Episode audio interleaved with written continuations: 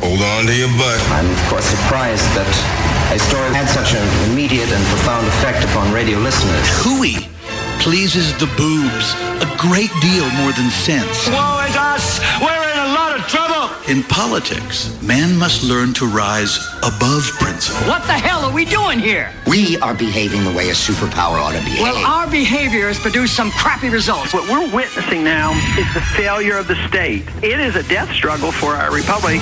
Giving voice to liberty in our time. Joey Clark. Well, hello and welcome to the program. You're listening to the Joey Clark Radio Hour. Sure to check us out on social media, but just be sure to listen night after night, whether you love me or hate me. And joining me in studio this evening is Emily. Emily. Now, of all the ex-boyfriends, you've talked a little bit about these guys on air. yeah. Yeah, you just walk right into it. I gotcha. Oh. I gotcha. Miss Joey, what are we talking about tonight? No, I don't know. No, did any of them write a song for you? Uh, n- not with lyrics, no. That I know about. No, like you know Dana Carvey's chopping, Chopping broccoli. God, I love chopping broccoli. Oh, I'm in love with Emily. oh, I'm dating Emily. Emily. Uh, so you never got any of that. No, not to not to my knowledge. There's probably some post breakup songs out there, but Good. It's it's bad. I did that in high school. Somebody brought it to my attention. You did a post I breakup wrote song. I wrote songs about a crush. oh, and they found out. Oh yeah. Did you play it oh, for them? that- for them.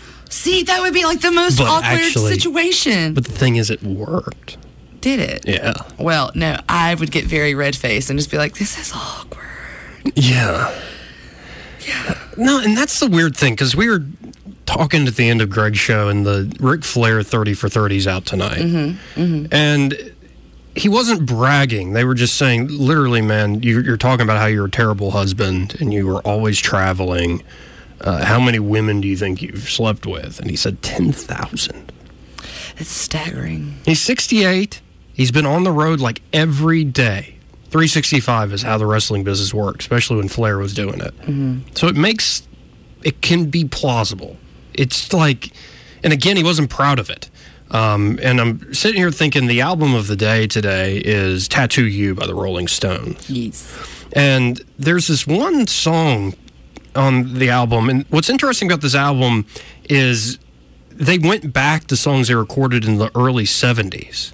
And they had a lot of tracks uh, cooked up, but they didn't have any vocals. So Jagger wrote like lyrics going back on 70s music they had cut before.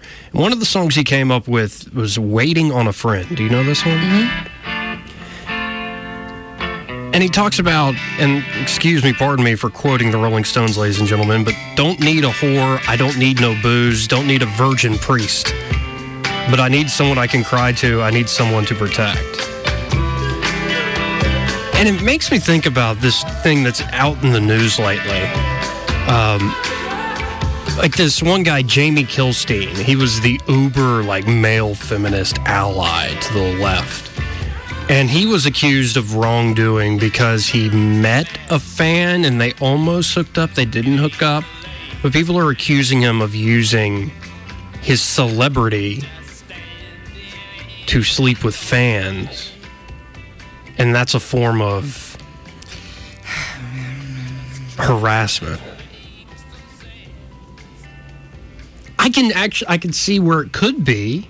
I mean, did she reach out to him and say, "Man, I would really like to Yeah. meet you sometime"? Exactly. And then were they together and they hit it off, but then had better sense to not Do do, anything silly? Right. Well, then she ran to Jezebel and So think an article. Well, maybe a plant, or just to see what he would do in that situation? You, it's so sad that we have to second guess everyone's motives these days. Right. Well, here was the problem with him. He had been such the like gotcha guy on Twitter. Yeah. Again, the uber male feminist that he had to fall on the sword. He had sharpened himself Mm-hmm. to where no, you can't take his story. You have to believe the people who are accusing him. So he was done in those Yeah. circles. He's not going back to comedy. But it makes me think of like, okay, you've got Ric Flair, you've got Mick Jagger. We've heard some of the stories with Led Zeppelin, oh, David Oh, God, Bowie, yeah. and Zeppelin. I read, those a, I get read a Zeppelin story the other day about a fish. Oh, with John Bonham.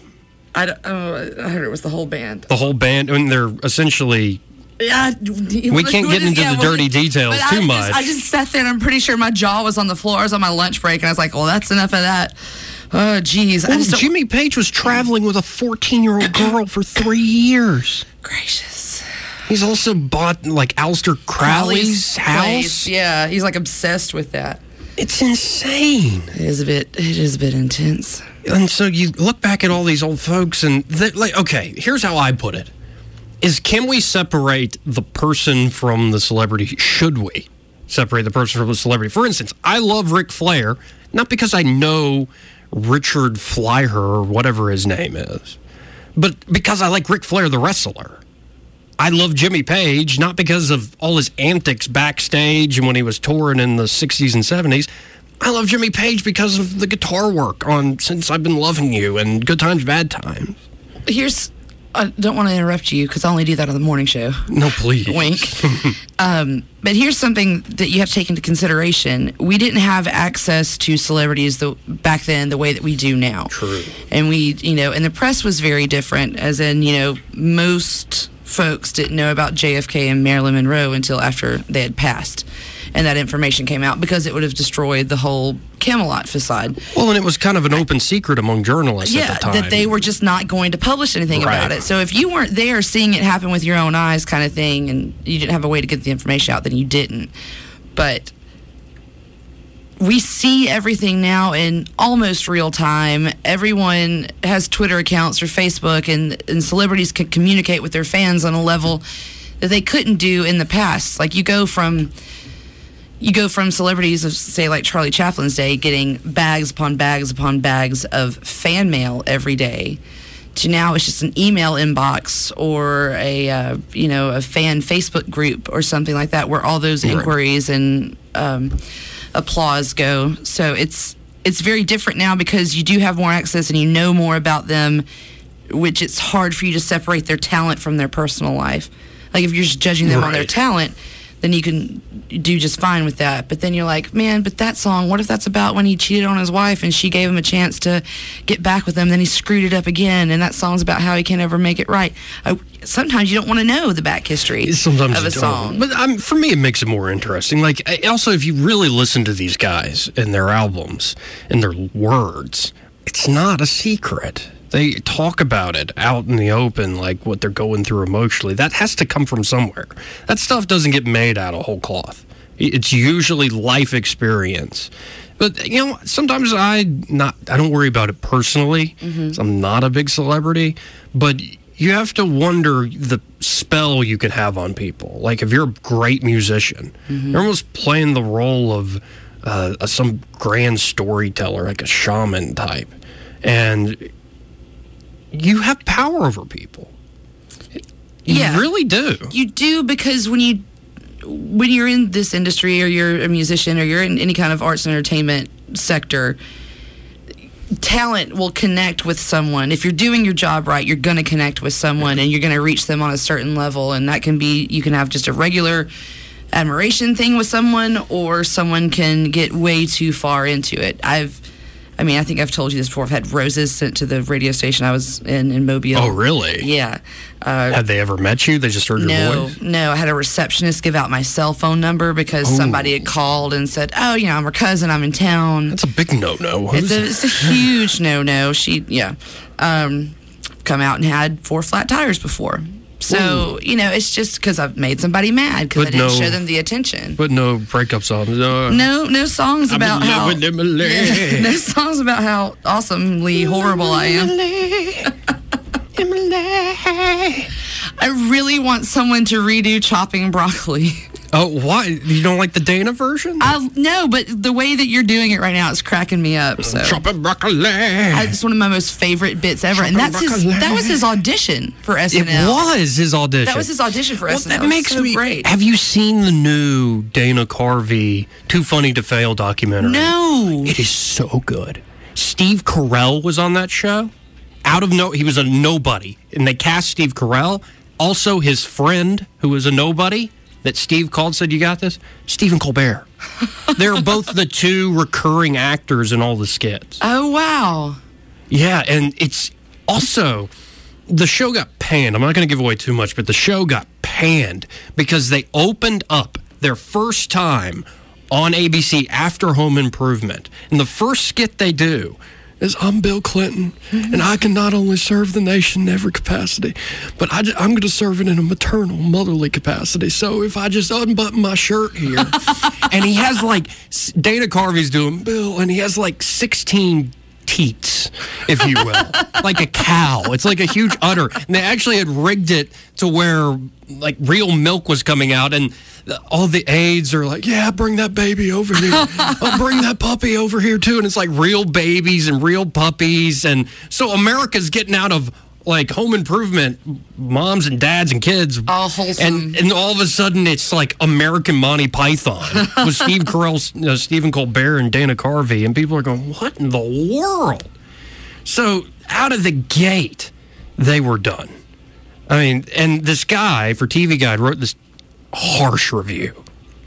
And they interviewed this guy wrote to the reviewer saying you have no taste in you know avant-garde comedy. This stuff is hilarious. It's American Monty Python, and it was nasty. I can't repeat a lot of the words. Mm-hmm. And so it made this guy, this reviewer, go, "I need to reconsider." And he watched it again, and he gave it a five stars.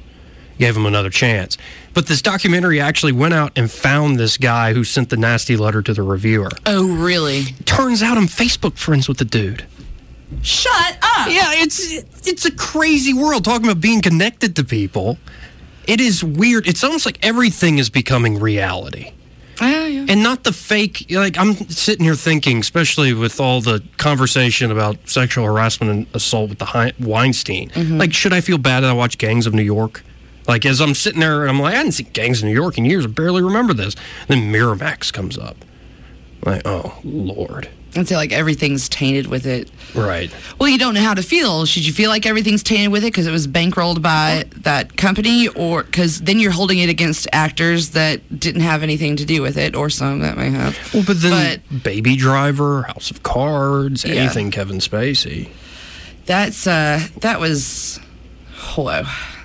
Well, there's some storylines in House of Cards too. It's, well, I've never seen House of Cards, and some, somebody at the office today was like, "Have you seen House of Cards?" I said, "No." And they're like, "Well, I'm not the only one that watches that." I was like, "Good luck trying to watch it in the future, because it ain't going to." The first two seasons are good. They kind of fell off. I've always always heard good things about it, but as we've discussed at length on the morning show, I am uh, just I'm an old fuddy duddy. Like I was in bed at seven really? o'clock watching Antiques Roadshow last night, and was so happy just to be in bed. I have two cats so that's if I'm at home, that's what I do. I rewatch Jane Eyre or The Kid. The Antique Roadshow. I do like Antiques Roadshow. It's not bad. I'm, fasc- I'm fascinated with history, and yeah. so when when these folks come on, they're like, "Well, this was in Peepaw's basement," yeah. and I had no idea it was worth three thousand dollars, sir. I was it's watching just, some amazing. some Pawn Stars YouTube clips the other day. Mm-hmm. I think Pawn Stars is really fake. I think now more than ever. Yeah. yeah, and this is what I'm I'm tired of the the reality TV that is incredibly scripted. Yeah, when the guy's like, "Hang on, I got a buddy. I got a buddy that knows uh, about these things. He's real expert." And right. they cut away, and then some random guy comes in, and the chemistry between the guy that's his buddy mm-hmm. and the buddy is just like, oh, "Okay, the producers just found you. Yeah, this exactly. is awkward." But at least on Antiques Roadshow, like you know, those are legit experts and and real people and real people. I found this and and they all try to hold back their excitement when they're like, "Oh, this rag doll that I thought was maybe worth ten dollars is really worth ten thousand dollars." Well, don't you love the people that go in like, "I found this in my grandpappy's attic." Yeah, and it's worth five hundred thousand dollars. This is a, a, collector's piece right here, and I'm gonna get those folks at the antique antiques roadshow, or is it antique roadshow? I don't, I don't care. I just want them to appraise it talking to these experts, these fancy pants experts, and they go in and it is not worth what they wanted. It's like, what'd you pay for it? Twelve dollars. You got ripped off, man. It's worth six. I love that stuff. Oh yeah. Well, my dad actually found this old uh, 1970 something Les Paul Custom. Ooh. It was abandoned in a unit somewhere. No, it needs some work. The knobs won't turn on it. it needs yeah. a new bridge and stuff, but he's gonna make a little change on that. Yeah. Oh, good for him. Yeah. I did like Storage Wars when it came on. Oh yeah. Yeah, because that's I mean, what they're essentially doing is going to the old, old storage units that have been abandoned and I actually know some guys. Well, they live with me who run storage units. Yeah? and they do all their auctions online. that's clever. And then people will show up once the bidding is over, and they have to bring the money they promised. But Yeah. Have you, I mean, have you ever seen Storage Wars? Like, Yeah, you're not. bit. Yeah, you're not allowed to like go in and look at it. You can just go up to the line. see, that's and the just kind of It's, it's a gamble. See, they let people know kind of online. This unit generally has these things. in. Yeah. they're not going to tell you exactly what This the is a furniture is. unit. There's a lot of electronics, old stereo equipment in Yeah. this one. There's some vinyl records, or there's furniture, patio Mm-hmm. furniture. It's vague, and then people bid. And it's amazing though what people will pay for some of these units. Dude. But that's real reality stuff. That- like, that's, yeah, that's- fun to watch. Okay, since you said that, what people pay for these kinds of units, I have to say this mm-hmm. in regards to reality TV, and we can move on if you want to afterwards. The thing that gets me the most are like the house hunting shows oh. where the lady's like, you meet, it's like meet the couple, and it's like, my name is Nicole, and I'm a part time babysitter for a local family in town, and this is my husband, Than, and he teaches Pilates down in the park for free. It's all donation only, and our budget is $12 million. and I'm like, how? How is your budget $12 million? Pilates? I, I, and part-time babysitting. I mean, I work about sixty hours a week, and I just want to make sure that my cats can get fancy feast one day. We're still at the Friskies level, but okay, fine. Twelve million dollars. I'm gonna get this bungalow on the beach, overlooking, you know, the sunsets every. Oh man, oh it fires me up. I don't have enough stuff to throw in front of me right now. But you, you made me sad because the real reason I brought you on here is you know this. Oh, I'm such an introvert. I've become even more introverted. I know, you- in the last year, two three years. so I've known you for about a year now because I started on the Gump in October of last year. right. So I've known you for about a year, and in that span of time, you hung out with you've hung out with me twice. Right. And do you know which months that happened in? November and December. You've not hung out with me since then, and I will ask you to come hang out. Yeah. And you no, you hung out with me in January Right. for the yeah. Um, but I'll ask you to come hang, out, out, and you're like, I don't, I don't, I don't really want. I'm just please don't stop asking me to hang out. It's not personal to you. Well, I really am. It's somebody you know posted. how sensitive I am. I'm very sensitive, so I think it's always about me. I don't want to hurt your feeling. um, we may have to take a break because I may have to go cry my makeup off like Tammy Faye Bakker. Oh, that'll look beautiful. We need a camera in here. No, we don't need Yeah, we need a camera in here. No, it's uh, it is a an introvert thing. Like somebody posted it, I shared it on the Book of Faces, and got all sorts of like. It's funny what gets a reaction. Like I said, I did the math on Ric Flair's ten thousand women claim, and all sorts of people are posting woo gifts on my Yeah. page. It's huge reaction. But I posted this thing on being an introvert that it's not that you're competing with somebody else's time. Mm-hmm. It's just that I like being alone and doing my own thing, being on my schedule. And I also know myself. There's like this weird pain where I'm thinking back four or five years where I used to go out all the time. Mm-hmm. My people I lived with would, so I'd go with them. And I didn't behave myself. And I didn't really get that much enjoyment out of it. Usually woke up with a hung- hangover the next morning. And I was like, why am I doing this? That's why I stay in. It's not that uh, you're competing with somebody else's time. It's just I like my alone time. I think everybody hits that point at some point in their lives. Like I had it when I came back from South Carolina. I was sitting in my house and said, "What am I doing? Who am I doing this for anymore?" Because my schedule, my schedule is a little intense. Yeah, Um, just a bit. So, I mean, I know that you're here for three solid shows, and you kind of just—I don't want to say landlocked, but once you once you get up here for Dan's show, you don't really have much time to get out and do anything else because you're on, and which is cool. We love what we do, and I think that's why we always find the strength to do it, no matter how tired or hungover or you know. But you get the fried brain. You do, you do. That's why you fall asleep watching Antiques Roadshow, and your cat trying to smother you while you're asleep. But this is why I'm sad. Why? That's what you're Because I no, I wanted to bring you in today to teach me how to be an extrovert. I'm an extrovert. You seem like it to me. Oh, You're so outgoing. well, You know everybody. yeah. Oh, You seem to more than me. I or are you just a high functioning introvert? I don't know if I'm. A, I don't know what I am to be honest with you. Uh, you know, 84 on the show. He calls me dude chick. Dude chick? Dude chick because I can get along. I can get along with everyone. I, I'm the third of five kids, and um, you know, you can kind of get lost in the shuffle. So I learned early on, I suppose, that the way that I would get attention is I would be loud, and um, and I would talk a lot. It's hard for me to watch home videos from Christmas because I just want to say, somebody tell that kid to shut up. the first one I saw when I was an adult, I sent my mom a text and I was like, thank you for not just locking me in a closet somewhere until I shut up. I appreciate it.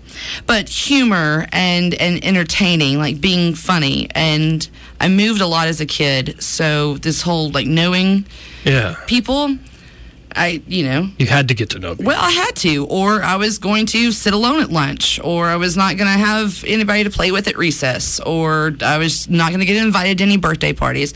Like I, I knew from an early age. I think I want to say it was fourth grade when we moved. Yeah, fourth grade when we moved from Birmingham.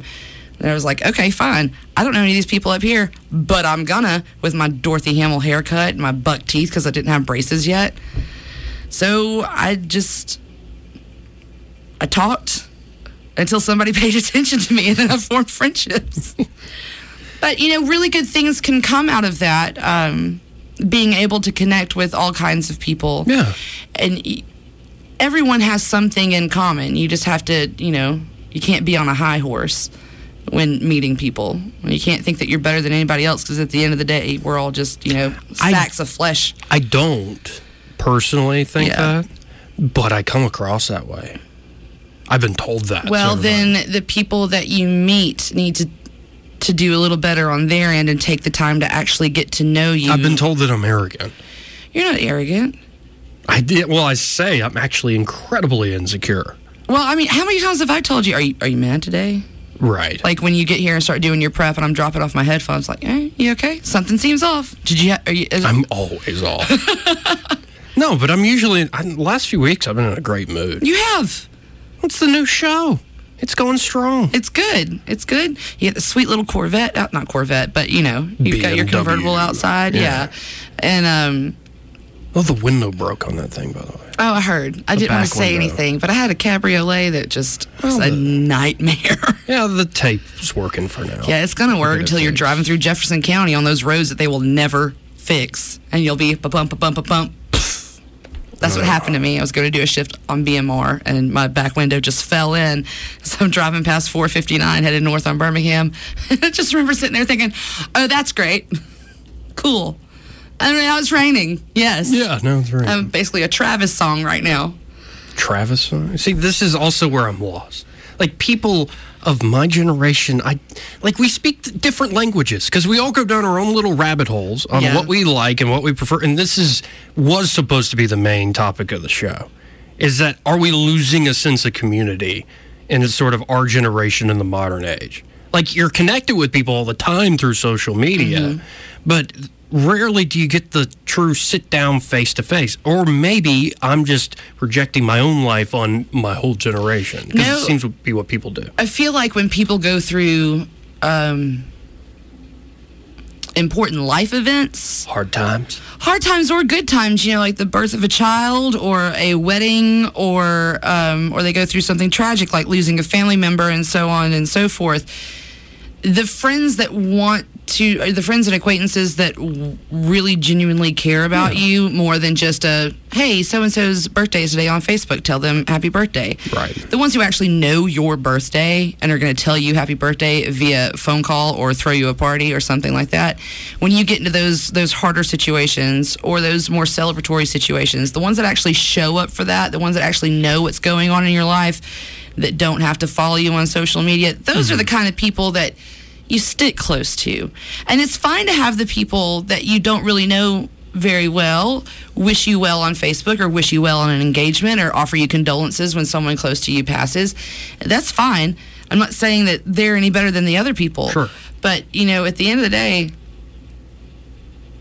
what what's your real life? What's your everyday life? What's your face to face life? Because Facebook is not face to face. It's a great way to connect with people and to stay in the loop with folks, but it's not a face to face thing. And I'm going to say this because I told you this earlier. Uh, my sister got in touch with me today. And she's we talk to each other in a in a very silly voice when we call each other. Can you? Uh, Yep, I can. She calls and I said hello. she said hello, Queen. I said hello, Queen. She said Are what? you Canadian? No, I don't know. I think it was we watched a lot of Daria as kids, and I Oh, think we just kind of like picked up on mimicking uh, Daria's sister Quinn Morgendorffer and all her friends. Always had these. You kind of sounded like Terrance and Phillip there. It does, doesn't it? Anyway, Um, but she called and asked me what her MySpace login was, and I said, "Dude, MySpace. Yeah, I said I have two MySpace pages that I would love to take down. I have no idea what email address I use to set them up.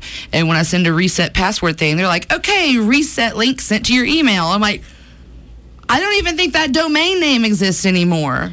Wait, why do you want to take down these MySpace pages? Oh well, um, well, sim- I know why she wants to take hers down, but um, simply because maybe I don't want to take them down. Maybe I want to be able to have control over them for what is out there. You know, MySpace for me came around. I think I was 18 Yeah. when I got one. And so, you know, 18 to I got Facebook when I was 23, I guess. So 18 to 23, Emily was just oh wretched. and yet you posted about it all the time. Oh yeah, and I posted photos. Um, you know, it wasn't as consistent because I didn't have constant access to the internet because you couldn't like have it on your phone yet. Right. Um, and pictures were really very terrible on phones at that time. So, you know, it's whenever I would upload the digital camera. I mean, it's not all terrible. I like to go back and look at it because I put playlists on there. That's the one thing I really like. The, probably the only thing I like about that on this day feature on Facebook is that I'll post, you know, songs. I'll go back and see a song from 2009 and be like, And oh man, I totally back." forgot about them. Well- and check them out. That's what happened today with Ben Kweller. I don't know if you've ever listened to Ben Kweller, but I started listening to And Disaster and The Rules and all that stuff again today. And I was like, this is good. And I forgot about it and I feel poorly about it. Well, and the reason the album of the day today is "Tattoo You" by the Rolling Stones is because uh, when I got this new iPhone, I know you're so fancy. I, I know I signed in um, to the Apple account, and all the music from like four or five years ago on my old iPhone showed back up again, and it was like You time from, travel. you went from iPhone to Droid to iPhone? Yeah, because I just I'm inconsistent, consistently inconsistent. So, There is a song by Hot Hot Heat about that. oh really? Being consistently inconsistent. Hot, hot heat. Yeah. I'm consistently inconsistent. Uh, it's not so much like that. It's it's not uh, like chopping broccoli. Middle of Nowhere Okay. by Hot Hot Heat. Okay, I'll check it out. But this was one of the albums that, like, four or five years ago, I was tearing up. Worried about you, waiting on a friend, heaven ain't no use in crying. And the song tops. And I just. Something about this music gets me. But it's more a personal note for me. It's like, oh, it takes me back to living in a particular house, being around all sorts of folks. And now everybody left. I'm not in contact but with one of those people from that house. That's how um, Muse Apocalypse. Is it Apocalypse Please or Apocalypse? Oh, yeah, Yeah. yeah. Um, that's how that record is for me. The one that was kind of their big U.S. breakout hit. Yeah. It's hard to listen to it because I'm like, you know, Angela and Frick and Jason and Amber should all be here, and I see maybe two of them every couple of years. You lose touch, yeah. Yeah. It's weird. Uh, life moves on. It's a crazy world. Um, it, it make, I worry about it sometimes. Like, I want some stability. It'd be nice to. Life isn't a sitcom, though. No, it's not. It's not. It's not even the real world. and uh, social media kind of makes monsters out of some folks. Yeah. Like I see some, I see some behaviors in my kid sister that really bother me. There, there's nothing, to, in my opinion, there's nothing real about her Facebook. It's, it's always She's performing. She's performing. she is portraying the kind of life that she believes that she needs to have. And I know what our lives are like, and it's not that. You're not kayaking every weekend, and you're not hunting every weekend and you're not really excited about the opening day of hunting season and you're not always standing on the left of your fiance with your hand on the hip all the time. Like, show some real stuff, man. Yeah. That's the thing. Any, I don't care what gets posted of me picture wise. Like, my stepmom one day, she was like, Why would you let that picture stay up? I said, what, I said What's wrong with it? She was like, You just don't look that great in that picture. I was like, Man, that's what I look like. Sometimes I look decent and sometimes I look like crap. So sometimes I'm happy and sometimes I'm sad. Well, then I need to work on that. See, I don't post anything, but if we got to hit a quick weather break. Yeah, yeah, yeah. Don't want to cut off Rich Thomas. The guy's the he's gold. He's 40 years in and his birthday is tomorrow. Oh yeah, midnight. It is again Rich Thomas Day. Joey Clark.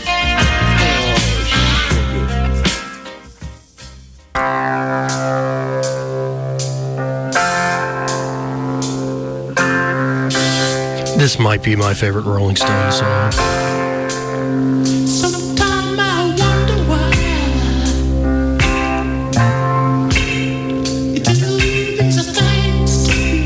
Probably because of the Mick Jagger falsetto and the bass in it. So The bass lines on this record are phenomenal. It's so good.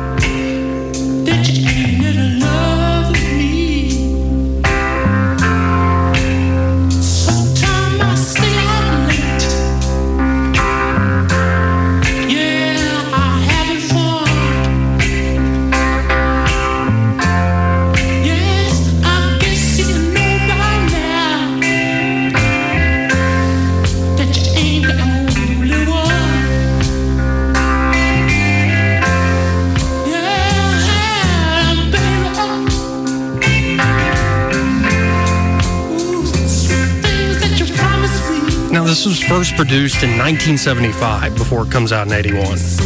It was their last one to uh, be in the top 10 or the top that five. actually chart. yeah, it was number two, number two here. Number two here, number three in Britain, or vice versa. Because "Start Me Up" is That was the lead. lead off this album. Okay, but the whole theme of of Tattoo You. Excuse me.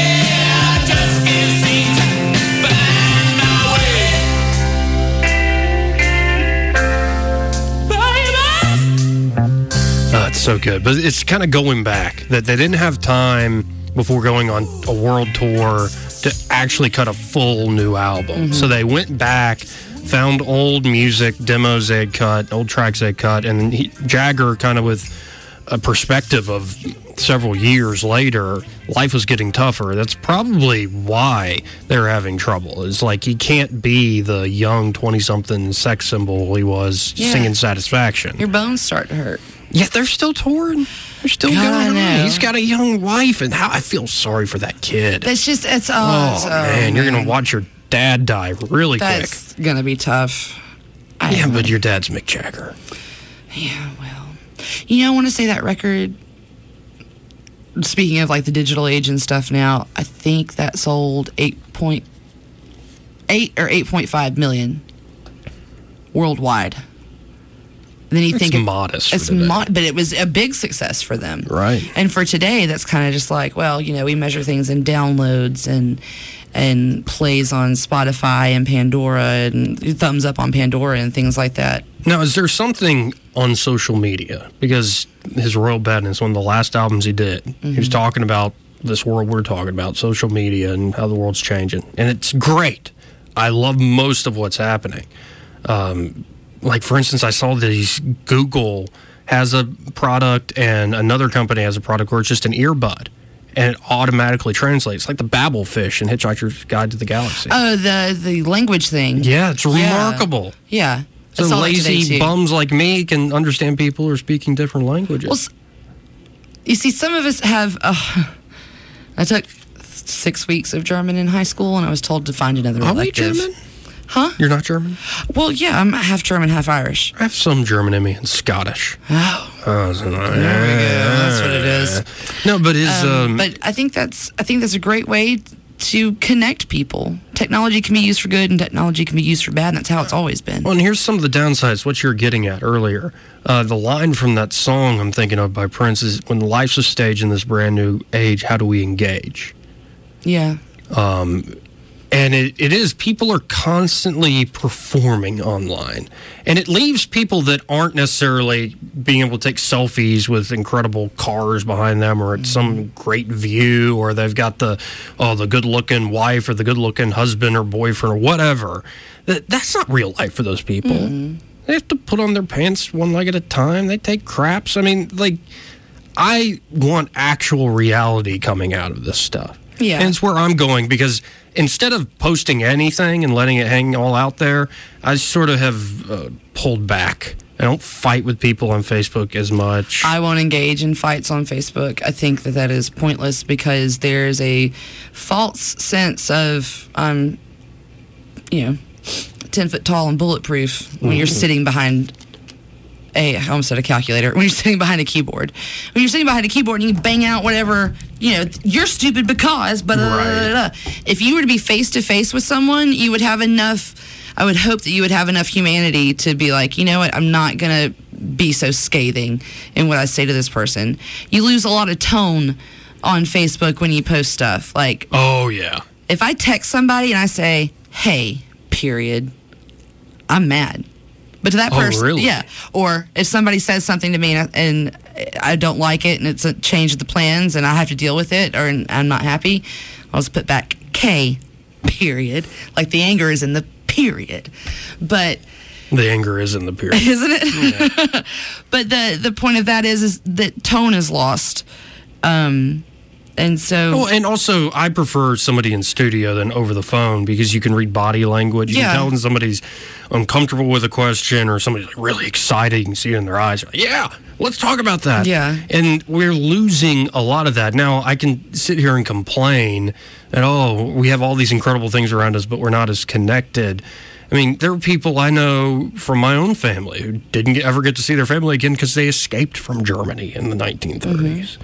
I mean, people have gone through some stuff. It's almost like our generations after the boomers who had everything, no m- true major wars. Not to say some people didn't go fight and die, and not to say tragedy hasn't struck in people's lives, but it's not the same sort of collective calamity. The closest thing we have is 9 11. Yeah. And so, since we're the beneficiaries and expected to be the benefactors going forward for all this wealth and all this technology, I almost feel like we're ill equipped at times. Like, the people running things are getting older and they're living longer. Mm-hmm. And so, the trade off, there hasn't been as a much turnover between the generations that there has been in the past. yeah.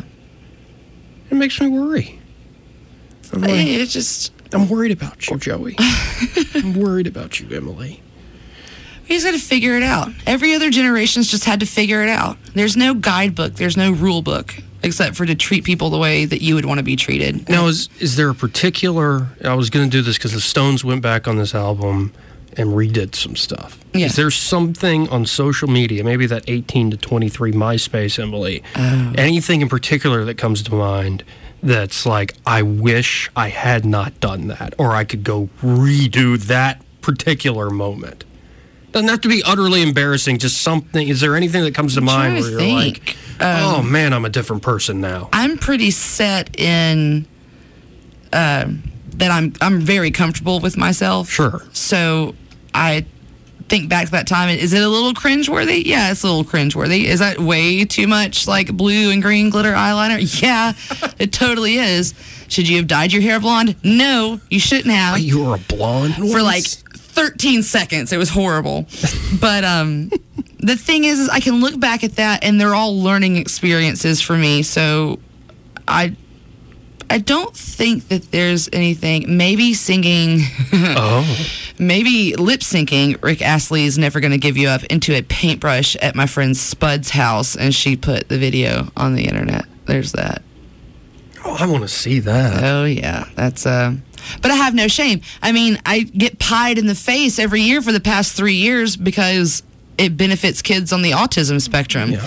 and it's mm, it's no sweat off my back to be hit in the face with a pie by people that the best are when the volunteers from South Sounds get their revenge on how hard I am on them during the music festival. And then they'll come and buy a bunch of the pie plates, which are just, you buy plates. Does it hurt? No, no, no. It's a paper plate with whipped cream.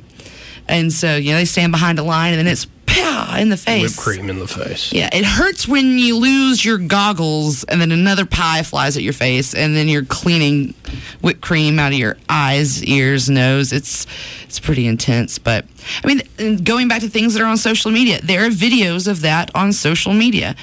And there's one video where I've got just whipped cream dripping off my face. It's all like I have like a Santa Claus beard of whipped cream, like a little mustache here, Yeah. and all this stuff.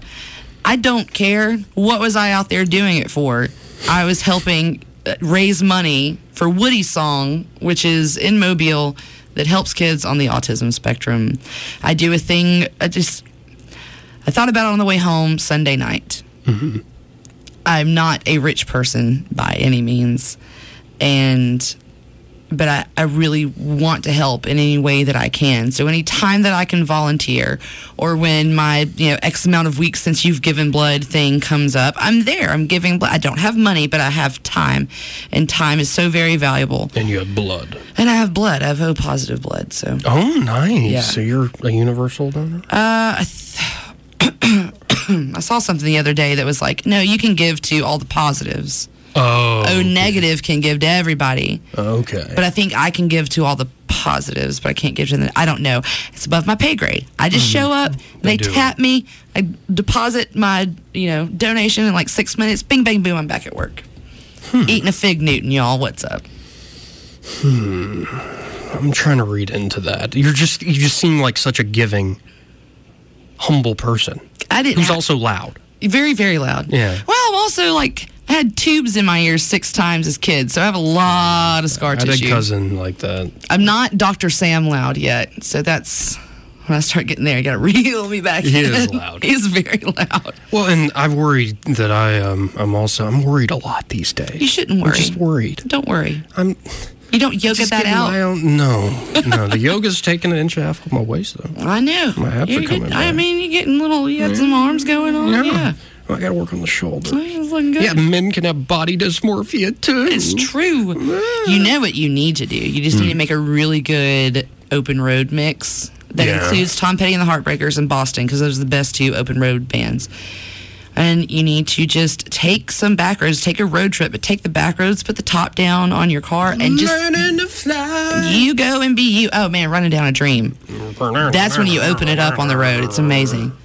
But I gotta be careful with that stuff because I start speeding. I set your cruise control and then just push your foot on the floor like the you're. Pr- I know, but I mean, do you want a speeding ticket? Because I don't. If Freebird solo is kicking in, yeah. If the solo on Running Down a Dream is kicking I'm in, just saying, you just be prepared to explain that to an officer in Newnan, Georgia on Thanksgiving. I've not forgotten. Oh wow, this hat was it Running Down a Dream that made you do this? Uh, No, it was Boston. Long play into four time. Oh, whoa, whoa. Long play. play. into four time. Oh my God. Uh, yeah, I wish it was called long Foreplay play. Mm-hmm. into long time. Sorry. Uh, not had anything to drink today. And so that, you know, it was right there. And I drove a 1990 BMW 525i. I called it the green machine. And if it got over 80 miles an hour, I was super pumped and I would put cruise control on. I was going to my dad's for Thanksgiving and I just merged off of 16 onto 85 in Newnan, Georgia. And I'm right there at the part. Yeah, Yeah. Part. Yeah, and then you got the sirens. I get pulled over and he comes over and he gets my license and registration and he says, How are you doing today, Miss Hayes? And I was like, It'd be a lot better if those blue lights were not behind me right now. Oh no. Well, do you know how fast you're going? 82. I was going 82. he And- said, and what speed limit? Well, I thought it was a 70, but apparently it had dropped down. It had dropped down to construction, so it was a 65. But nobody was on the road, and there weren't any, any construction workers out, and I wasn't, you know, freewheeling Bob Dylan. I was just really happy that I might get to my dad's house in six hours instead of eight. Well, we've driven right through this show. Oh my God, I'm so sorry, Joey. I Oh, understand no, if you, never want to have me back. apologize. no, I would love to have you back because you're teaching me to be a, a more humble, more engaging person. Well. I got to get out of my hermit hole. I'll help when you're ready for the help. Okay. Thank you. You're welcome. Thanks for listening, folks. I'll be back tomorrow night.